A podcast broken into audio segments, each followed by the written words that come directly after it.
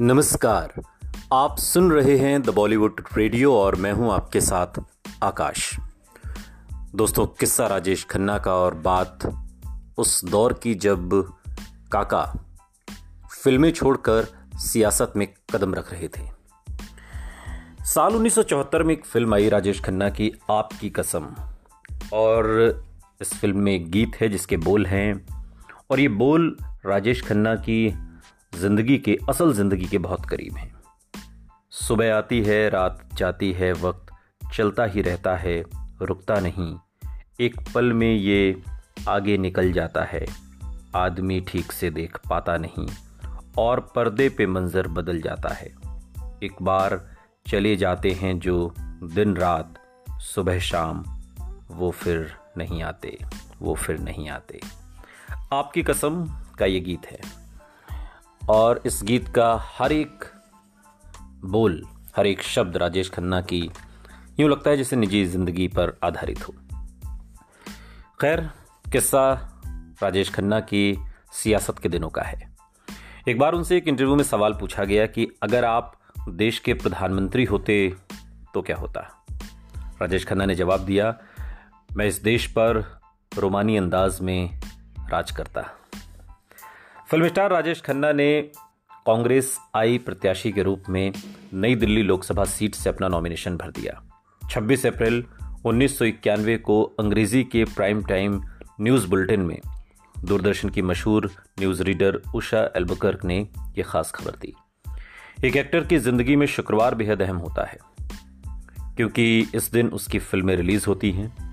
26 अप्रैल भी एक शुक्रवार ही था जो राजेश खन्ना की ज़िंदगी में एक नई शुरुआत लेकर आया था। कांग्रेस पार्टी को एक ऐसा चेहरा चाहिए था जो उनका स्टार कैंपेनर बन सके और ज़रूरत पड़ने पर चुनाव भी लड़ सके। सोनिया गांधी की जीवनी लिखने वाले पत्रकार रशीद किदवई बताते हैं कि राजीव गांधी को जस्तजू रहती थी कि अलग अलग क्षेत्रों से अलग अलग सोच वाले नए लोग उनकी पार्टी में आए। उनका मानना था कि सिर्फ़ नेता ही इलेक्शन न लड़ें। राजीव गांधी का आउटलुक बहुत पॉजिटिव था। राजेश खन्ना उनकी सोच में कहीं ना कहीं फिट बैठते थे। वो एक ही पीढ़ी के लोग थे, दोनों की ट्यूनिंग अच्छी थी। दिल्ली में राजेश खन्ना की मुलाकात छात्र नेता भूपेश रसीन से हुई थी। भूपेश राजेश खन्ना के बड़े फ़ैन रहे और भूपेश ही वो शख्स हैं जो राजेश खन्ना की ज़िंदगी के आखिरी 20 साल में उनके सबसे ज़्यादा करीब रहे। वो उनके दोस्त, सलाहकार और छोटे भाई की तरह बन गए थे। राजनीति में राजेश खन्ना के सफ़र, राजनीति छोड़ने के बाद का समय और फिर लंबी बीमारी के बाद उनके निधन तक के हर दौर के गवाह भूपेश रसीन रहे। पेशे से बिजनेसमैन भूपेश खुद भी कांग्रेस पार्टी से जुड़े हैं।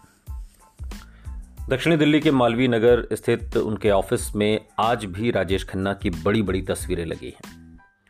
राजेश खन्ना की यादें बांटते हुए भूपेश उन्हीं दिनों में खो जाते हैं। वो कहते हैं कि हम भाई ही लगते थे। मेरे और काका के पिता लाहौर से थे। हम काफ़ी क्लोज हो गए थे। ज़्यादातर काका जी मेरे साथ ही ट्रेवल करते थे। कांग्रेस पार्टी में काका जी का जुड़ाव संजय गांधी के समय से था। संजय गांधी से उनकी ज़्यादा दोस्ती थी, लेकिन फिर राजीव गांधी के भी करीब आए। काका जी राजीव गांधी से कहते थे कि, आप तो इतने हैंडसम हो कि सुपरस्टार लगते हो। जवाब में राजीव गांधी मुस्कुराकर उनसे कहते थे, मैं आपका फ़ैन हूँ। असली सुपरस्टार तो आप हैं। हिंदुस्तान टाइम्स के पूर्व पॉलिटिकल एडिटर पंकज वोहरा बताते हैं कि इस लोकसभा सीट के लिए कांग्रेस में अंबिका सोनी के नाम पर राय बन चुकी थी। ये एक पंजाबी बाहुल्य वाला इलाका है और इसके बाद आर के धवन और ब्रजमोहन धामा ने राजीव गांधी को राजेश खन्ना के नाम पर विचार करने की सलाह दी। राजीव गांधी मान गए। इस सीट पर राजेश खन्ना का मुकाबला भारतीय जनता पार्टी के कद्दावर नेता लाल कृष्ण आडवाणी से था। राजेश खन्ना के पास सोचने का समय बेहद कम था। अगला दिन नॉमिनेशन भरने का आखिरी दिन था। उन दिनों पत्रकार नीना अरोड़ा से बात करते हुए राजेश खन्ना ने कहा था, मैंने इस बारे में गहराई से सोचा, लेकिन तुम तो मुझे जानती ही हो। जब मुझे फैसला करना होता है तो मैं रातों रात ही कर लेता हूँ। मुझे वाकई लगता है कि सिर्फ़ कांग्रेस ही देश की स्थिरता देश को दे सकती है।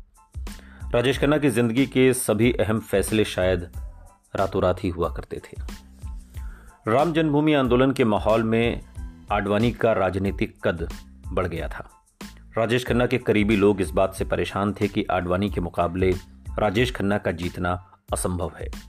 उनका मानना था कि कांग्रेस पार्टी उन्हें बली का बकरा बना रही है। मगर राजेश खन्ना की सोच बिल्कुल अलग थी। उनका मानना था कि वो छोटे छोटे जो छोटे मोटे मुकाबले होते हैं, उसके लिए तो बने ही नहीं हैं। और राजीव गांधी ने इतने बड़े प्रतिद्वंदी के सामने चुनाव में खड़ा करके उन्हें इज़्ज़त बख्शी है। लाल कृष्ण आडवाणी से मुकाबले के बारे में जब राजेश खन्ना से सवाल पूछा गया तो वो बड़े यकीन से बोले, आडवाणी जी अभी अभी गांधीनगर पहुँचे हैं, अपना दूसरा नॉमिनेशन भरने के लिए। साफ़ ज़ाहिर होता है कि उन्हें नई दिल्ली के वोटरों में यकीन नहीं है। ये बयान देते हुए राजेश खन्ना कुछ इस तरह उत्साहित थे जैसे उन्हें किसी नई फ़िल्म में नेता का रोल मिला है। और वो पूरी शिद्दत और गंभीरता से उस किरदार की तैयारी में जुटे हैं। फ़र्क ये था कि फ़िल्म की शूटिंग में शॉट्स को अच्छा बनाने के लिए एक्टर कई रिटेक दे सकता है। राजनीति में आमतौर पर रिटेक्स नहीं मिलते। यहाँ तो या तो मौका मिलता है या नहीं मिलता। या तो जीत मिलती है या नहीं मिलती। ये इंटरव्यू राजेश खन्ना ने नीना अरोड़ा को तब दिया था जब वो नई दिल्ली से अपना नॉमिनेशन फॉर्म दाखिल करके वापस बंबई पहुँचे थे। नीना उनसे मिलने उनके ऑफ़िस में गई थी। इंटरव्यू के साथ छपे उनके अपने लेख में, नीना ने राजेश खन्ना के उत्साह और उनके ऑफ़िस की चहल पहल वाले नज़ारे को बखूबी बयां किया। बांद्रा का उनका ऑफ़िस उन्हें बधाई देने आए लोगों से भरा हुआ था। पिछले कई साल से इस ऑफ़िस ने इतनी चहल पहल नहीं देखी थी। और इन सब की मेज़बान बनी हुई थी अंजू महेंद्रू, जो एक ज़माने में राजेश खन्ना की गर्लफ्रेंड थी। नई पारी के जोश से राजेश खन्ना का चेहरा दमक रहा था। नई दिल्ली कॉन्स्टिट्यूंसी जीतना इतना आसान नहीं होने वाला। आप वहाँ से चुनाव लड़ने के लिए क्यों तैयार हो गए? नीना के सवाल पर राजेश खन्ना चुप रहे और जवाब देने की बजाय अपने नज़र के चश्मे के फ्रेम से खेलने लगे। नीना के मुताबिक ये राजेश खन्ना की किसी सवाल को अनसुना करने की पुरानी ट्रिक थी। अगर सवाल पूछने वाला फिर भी ना समझ पाए तो वो उसे नज़रअंदाज कर देते थे। मगर मैं जानती थी कि ये एरोगेंस दरअसल राजेश खन्ना के अंदर छुपे बच्चे का डिफेंस मैकेनिज्म है। उस दिन वो बच्चा बेहद उत्साहित था और बहुत ज़्यादा नर्वस भी। किसी मज़े हुए राजनीतिज्ञ की तरह राजेश खन्ना ने गंभीर होकर कहा था, राजनीति एक बिल्कुल अलग विधा है। ये फ़िल्मों की तरह नहीं है। मगर उनकी इस बात पर अंजू महेंद्रू ने उन्हें छेड़ा। वो मुस्कुराते हुए बोली काका जी मेरी ख्वाहिश है कि हम सब दिल्ली की 45 डिग्री वाली सख्त गर्मियों में आपको चुनाव प्रचार करते हुए देखें। यहाँ तो आपका एक एयर कंडीशनर खराब हो जाता है तो आप परेशान हो जाते हैं। ये बात सुनकर राजेश खन्ना समेत वहाँ मौजूद सब लोग हंस पड़े। ज़ाहिर है, सबके जहन में ये सवाल तो था ही कि सुपरस्टार अपने सारे नाज नखरे छोड़कर कैसे राजनीति की मुश्किल डगर पर चल पाएँगे? उस रोज राजेश खन्ना के दफ्तर के माहौल में एक अजीब सा जोश था। हर कोई राजेश खन्ना की नई पारी के बारे में चर्चा कर रहा था। राजनीति उन्हें रास आएगी या नहीं, वो चुनाव जीतेंगे या हार कर वापस आ जाएँगे। लोग उन्हें इस नए रोल में पसंद करेंगे या नहीं, ये पूरा मंजर आराधना की रिलीज़ से एक दिन पहले वाले माहौल की याद दिला रहा था। उस समय भी ऐसे ही सवालों ने राजेश खन्ना को घेरा हुआ था। राजनीति उनके लिए एक नई शुरुआत थी, एक नई आराधना। नई दिल्ली में वो उन्नीस सौ इक्यानवे की एक अंधेरी रात थी। हिंदुस्तान टाइम्स में काम करने वाली पत्रकार गार्गी परसाई गहरी नींद में सोई हुई थी। उनका घर इंडिया गेट के करीब पंडारा रोड इलाके में था। अचानक से फ़ोन की घंटी की आवाज़ से गार्गी हड़बड़ा कर उठ गई। पास की मेज पर रखी घड़ी पर नज़र पड़ी तो देखा देर रात एक बजे का वक्त हुआ था। फ़ोन की घंटी लगातार बज रही थी। गार्गी ने जैसे ही फ़ोन का रिसीवर उठाया, दूसरी तरफ़ से आवाज़ आई, हेलो, मैं राजेश बोल रहा हूँ। आधी नींद में ही गार्गी ने पूछा, कौन राजेश? राजेश खन्ना। आजकल गार्गी द हिंदू अखबार में काम करती हैं और लगभग दो दशक पहले आए उस, दो, तीन दशक पहले आए उस फ़ोन कॉल को याद करते हुए वो आज भी हंस पड़ती हैं। कि कैसे फ़ोन पर राजेश खन्ना का नाम सुनते ही उनकी नींद फुर हो गई थी। उनकी आवाज़ लड़खड़ा रही थी, शायद उन्होंने ड्रिंक्स लिए हुए थे। मेरी समझ में नहीं आ रहा था कि ये क्या हो रहा है। मैंने उनसे कहा, इतनी रात को क्या हुआ? बोलिए। इसके बाद तो राजेश खन्ना किसी बच्चे की तरह शिकायत के अंदाज में आ गए। वो बोले आप लोग दिल्ली की प्रेस मुझे सपोर्ट नहीं कर रही। मैं बॉम्बे से आया हूँ मुझे यहाँ कदम जम, जमाने हैं मगर आप लोग मदद ही नहीं कर रहे हो। मैं जानता हूँ कि मैं फ़र्स्ट टाइमर हूँ मगर मुझे एक मौका तो दीजिए। आप मौका नहीं दे रहे मुझे। गार्गी बताती हैं कि राजेश खन्ना बोले ही जा रहे थे। उन्हें यह भी अंदाज़ा नहीं था कि किसी अनजान शख्स के घर फ़ोन करने के लिए यह वक्त बिल्कुल मुनासिब नहीं है। गार्गी ने उन्हें बहुत समझाया कि उनका सोचना सही नहीं है। दिल्ली की प्रेस उन्हें और आडवाणी को बराबर कवरेज दे रही है। मगर राजेश खन्ना कुछ भी समझने को तैयार नहीं थे। अपनी धुन में वो लगातार बोले जा रहे थे। मुझे मालूम है कि आडवाणी जी बड़े नेता हैं और मैं पॉलिटिक्स में नया हूँ, लेकिन मुझे आपका साथ चाहिए। अगर मुझे मीडिया का साथ मिला तो मैं जीत सकता हूँ। शराब के नशे में राजेश खन्ना बहुत देर तक गार्गी परसाई से ऐसी ही बातें दोहराते रहे। जब उनकी फ़ोन कॉल खत्म हुई तो गार्गी की नींद भाग चुकी थी। वो कहती है कि उन लम्हों में मुझे अंदाज़ा हुआ कि मुझे उस सुपरस्टार ने कॉल किया था जिसकी एक मुस्कान पर किसी जमाने में लड़कियाँ अपनी जान देने को तैयार रहती थी। गार्गी मुस्कुराते हुए उन दिनों को याद करती हैं। सुबह तक शायद राजेश खन्ना को अंदाज़ा हो गया था कि इतनी रात को गार्गी को फ़ोन करना शायद उनकी गलती थी। उनके सेक्रेटरी ने गार्गी परसाई को फ़ोन करके उनकी तरफ़ से माफ़ी मांगी और कहा, मैडम, आप समझ सकती हैं ना?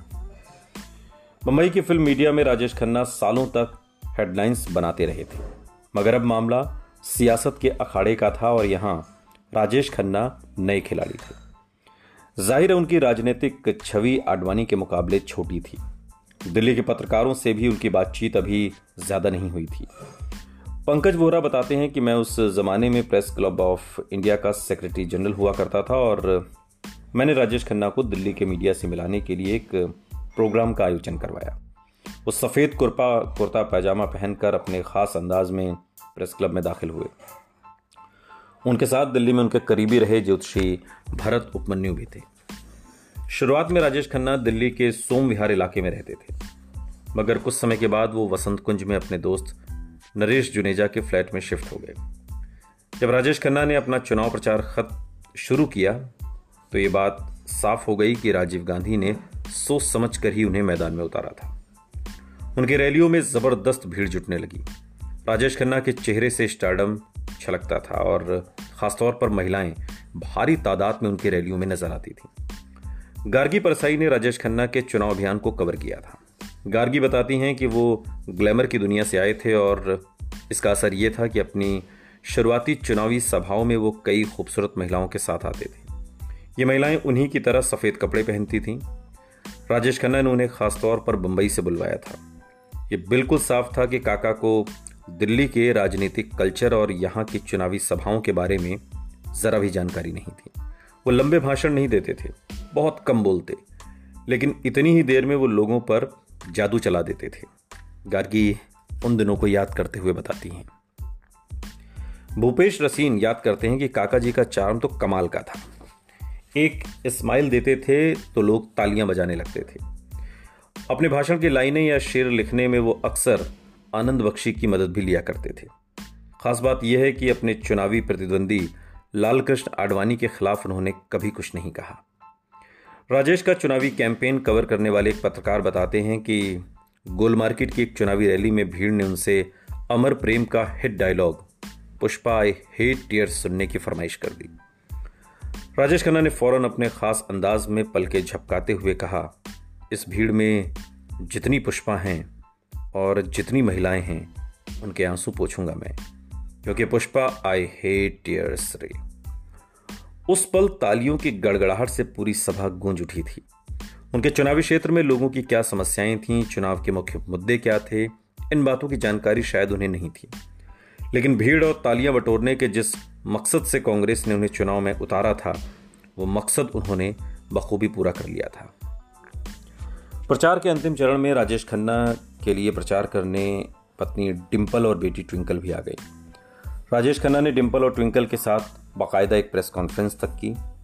वहाँ मौजूद एक पत्रकार बताते हैं कि ऐसा लग रहा था कि डिम्पल उनके कहने पर आ तो गई थी, लेकिन पूरी प्रेस कॉन्फ्रेंस के दौरान वो काफ़ी असहज नज़र आईं। उनकी मुस्कान भी फीकी सी थी, मगर ट्विंकल ने, ट्विंकल में अपने पिता वाली बात थी। उन्होंने कई सवालों के जवाब मुस्कुरा कर दिया और अपने पिता को जिताने के लिए लोगों से अपील भी की। पंकज वोरा बताते हैं कि इस दौर में भी हर शाम राजेश खन्ना की महफिलें यूँ ही सजती रहीं और यहाँ स्टार वाले नखरे पूरी तरह दिखाई दे जाते थे। बहुत ज़्यादा शराब पीते थे। उनकी बैठकों में खास उनके चमचे होते थे।